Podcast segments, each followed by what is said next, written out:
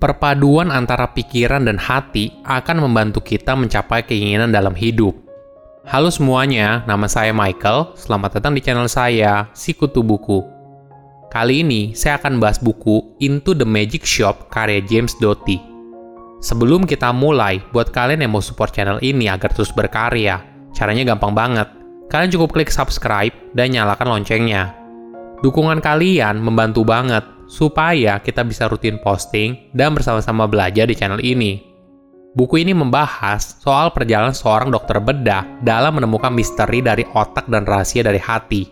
Sebuah kisah yang menarik tentang bagaimana kita bisa menjalani kehidupan yang penuh kasih dan kebaikan. Ini merupakan kisah nyata tentang penulisnya, dimulai dari James kecil dan bertemu dengan seorang wanita yang tak dikenal namun menunjukkan tindakan penuh kasih. Dia mengajari sang bocah rahasia kecil yang diketahui mampu mendorong hati dan pikiran untuk bekerja secara serempak, menuju kehidupan yang lebih sehat dan bahagia. Namun, seiring berjalannya waktu, anak laki-laki itu tersesat di masa dewasanya saat dia mengejar kekayaan dan pengejaran duniawi lainnya. Setelah beberapa kali mengalami peristiwa tragis, James akhirnya sadar dan mengingat kembali rahasia yang dia pelajari saat muda Buku ini diakhiri dengan perasaan penulis yang terbesar tentang pemenuhan hidup yang dicapai melalui tindakan belas kasih dan kebaikan. Saya merangkumnya menjadi tiga hal penting dari buku ini. Pertama, perjalanan mencari kehidupan yang lebih baik. Kisah James sendiri dimulai dengan masa kecilnya di Lancaster, California pada tahun 1960-an yang sekarang dikenal sebagai pinggiran kota Los Angeles, tetapi pada saat itu merupakan sebuah kota kecil. Ayah James adalah seorang pecandu alkohol yang berjuang untuk mendapatkan pekerjaan, dan ibunya menderita depresi klinis. James tumbuh dengan kebutuhan hidup yang terbatas, seperti makanan dan tempat tinggal. Tidak jarang juga, James sering dipaksa untuk bertindak sebagai pengasuh orang tuanya sendiri. Pada usia 12 tahun, dia kebetulan mengunjungi toko bernama Cactus Rabbit Magic Shop Ibu pemilik toko yang merupakan seorang wanita bernama Ruth simpati pada penderitaan James dan menawarkan untuk mengajarinya serangkaian latihan meditasi yang dijanjikan akan membantunya dalam mewujudkan mimpi. James menerima dan selama beberapa minggu berikutnya, Ruth mengajarinya bagaimana buat tubuhnya menjadi rileks, menjernihkan pikirannya, berlatih mengembangkan belas kasih pada dirinya sendiri dan orang lain, dan memvisualisasikan masa depan yang dia inginkan untuk dirinya sendiri. Teknik terakhir ini adalah yang paling menarik bagi James, dan dia mengabaikan peringatan Ruth tentang pentingnya untuk membuka hati.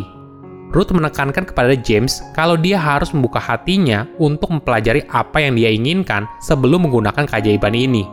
Jika dia sendiri tidak tahu apa yang diinginkan, maka pada akhirnya dia malah akan mendapat sesuatu yang tidak dia inginkan. Kehidupan James tidak berubah dalam semalam setelah menjalani ajaran dari Ruth tetapi meditasi memberinya alat untuk mengatasi turbulensi kehidupan keluarganya.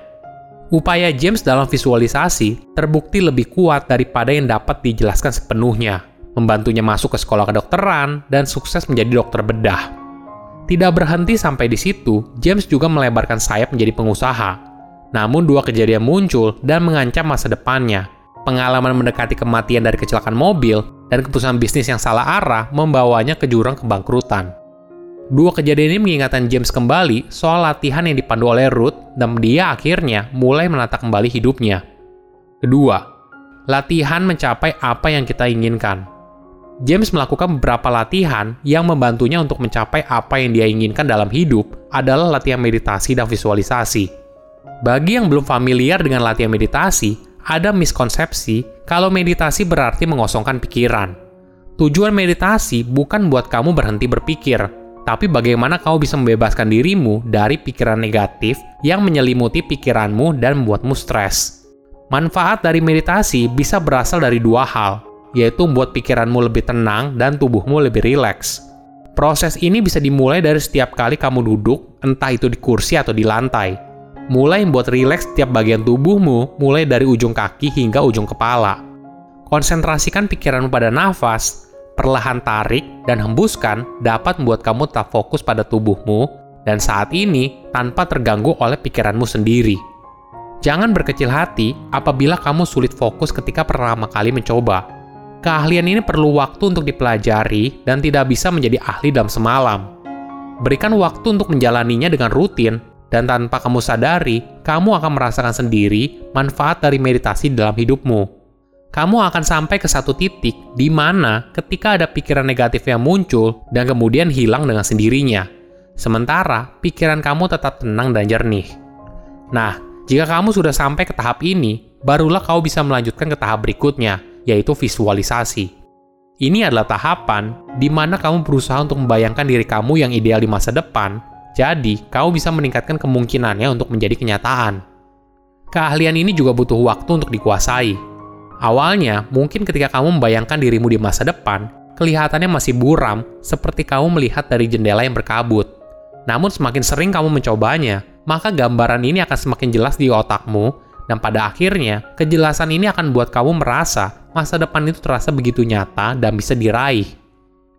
Ketiga, menggunakan kasih sayang sebagai fondasi. Selain kekuatan pikiran, James juga belajar untuk menggunakan kemampuan dari hati. Khususnya adalah soal kasih sayang sebagai dasar mengambil sebuah keputusan. Banyak orang sering kali salah kaprah dengan ungkapan survival the fittest dan menjadikan itu sebagai alasan untuk menjadi orang yang egois dan kejam.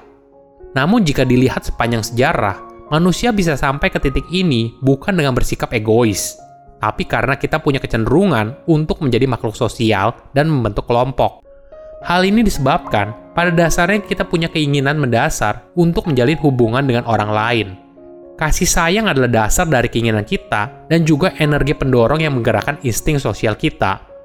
Menariknya, kasih sayang juga dapat mengaruhi cara kita mengambil keputusan entah itu keputusan yang berasal dari pemikiran rasional ataupun emosional.